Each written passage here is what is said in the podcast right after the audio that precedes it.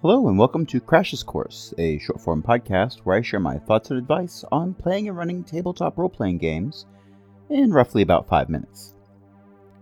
A friend of a friend recently asked for advice on taking up the DM mantle for a bunch of elementary students. I gave my answer in a more direct fashion, but thought it would be worth sharing here as well.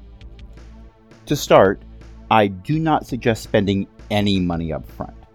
Okay, maybe on dice, but who can resist shiny math rocks? Instead, remember that the basic rules are free and now under a Creative Commons license. You can download the whole thing directly from the Wizards of the Coast website to save or print out, or if you're playing somewhere with an unfiltered internet connection, 5esrd.com has done a decent job of organizing the free rules and adding in a significant amount of open content, including tons of stuff from Kobold Press. You still might end up buying books afterwards, that's what Wizards of the Coast hopes you'll do, but even then, there's plenty of companies releasing 5e content, so you might decide to go with one of those, or maybe just build on the free stuff like they did. The person in question had played in college, but apparently not recently, in a case like this, I'd recommend a starter adventure. Not only are they written for new players, they're frequently written for new or newly returned DMs as well. Most pre printed adventures will include all the stat blocks and additional information not found in the basic rules, and if they're designed for new players, they tend to gradually build up the difficulty with simple skill checks and moments for role playing before getting too crunchy with the numbers and abilities. I still haven't played it myself, but Lost Mine of Phandelver continues to be recommended by others as a great starting point. I think it's out of print, but I've found a few copies at thrift stores, shopgoodwill.com for the win, and it looks like you can still claim a copy for free on D&D Beyond's website if you make an account there. Yes, I know D&D Beyond, but free is free. Okay, so you've got the rules, you've got the adventure, now what? Now you're ready for baby steps. By that I mean, don't have everyone create complete characters right away. If you have pre made sheets, that's nice.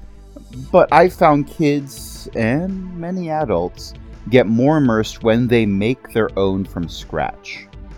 To that end, start your first session with the players picking their races and rolling their stats. I'm personally a fan of the standard array, but I let my players decide between those two things. Explaining races and stats to new players is a job in and of itself, but when that's done, you have a starting point. You can have the characters meet up somewhere and begin to interact with each other. I suggest mandating that they all have something in common as a hook to get things started. When DMing for kids, telling them their characters all go to the same school works pretty well. The next session, have them pick their classes and backgrounds. Even this might need to be split into two different sessions, but combined, you still might have some time in the session to continue the role playing and continue or start the adventure. By the third session, you can have them picking their equipment and, if applicable, their spells. Finally, I would strongly suggest that the players make backstories for their characters. Not all of the kids at that age in my after school club have wanted to do this, but the ones who did really got into it. Any chance you get, tie the plot in with one or more of the backstories. There's nothing like seeing a kid's face light up because they recognize the name of that big bad evil guy while everyone else is clueless. That's all for this episode. Subscribe to Just This Podcast on Mastodon at is.aaronbsmith.com slash at crashes course, or subscribe to all of my TTRPG podcasts at aaronbsmith.com slash cogwheel.